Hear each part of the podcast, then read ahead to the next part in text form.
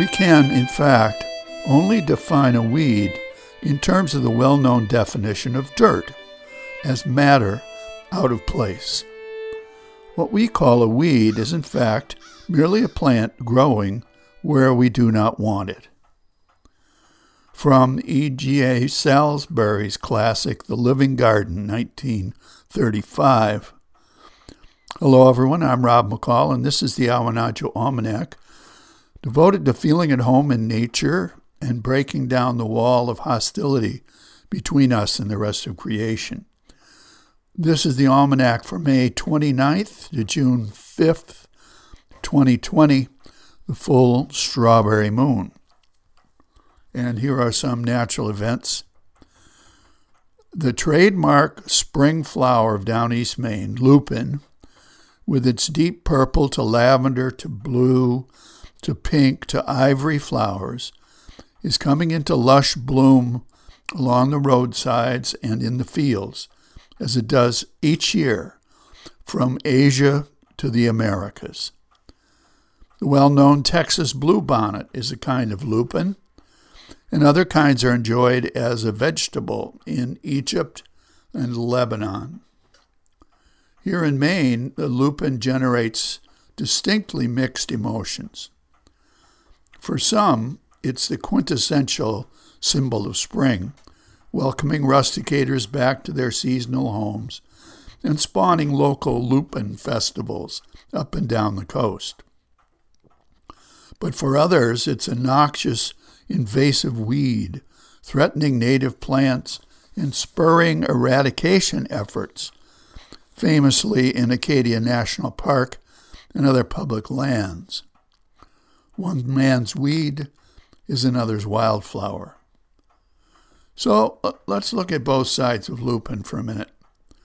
On the upside, lupin shows strikingly elegant displays on its long flower stalks spicing the air with its peppery aroma, feeding the bees with pollen, and delighting children of all ages with memories of Miss Rumphius. Being a legume, lupin improves the poor soils it prefers by fixing nitrogen in its deep roots. This tends to put the lupin out of business over time as other plants move in to take advantage of the improved fertility. Over the past 30 or more years, I've watched abandoned blueberry fields go to lupin and then to grasses and other wild flowers in a natural progression. And many gardeners can testify to the difficulty of getting lupin started in an already healthy ecosystem. It somehow prefers soil disturbed by human activities like clearing, erosion, and construction.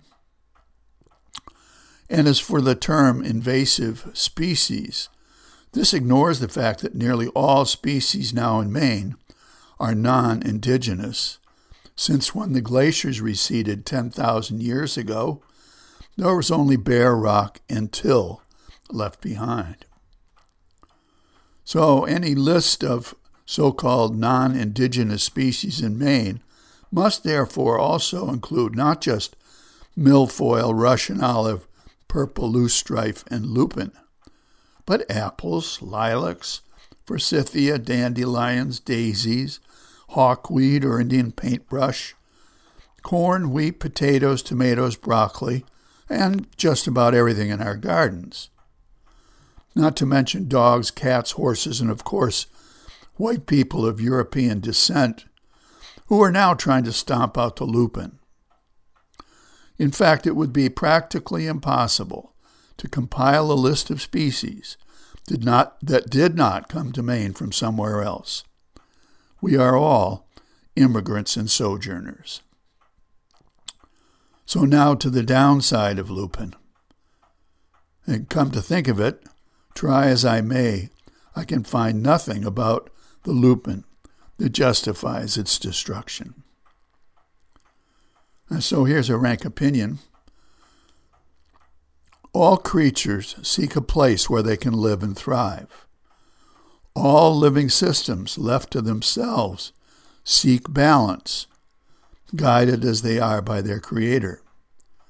When we try to design them to fit narrow human purposes without considering the purposes of other creatures, environments become out of balance as we see all around us today.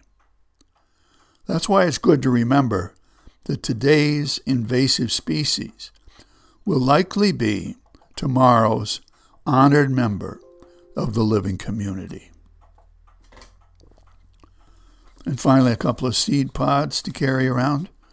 The first from oh, old reliable Henry David Thoreau.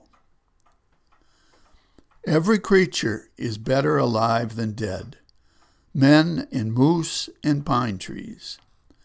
And he who understands it aright will rather preserve its life than destroy it. And from Thoreau's pal Ralph Waldo Emerson in his Fortune of the Republic, 1878 What is a weed? A plant whose virtues have not yet been discovered.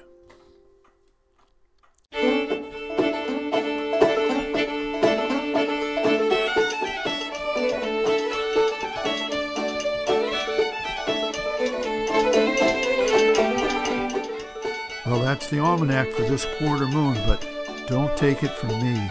Go out and see for yourself.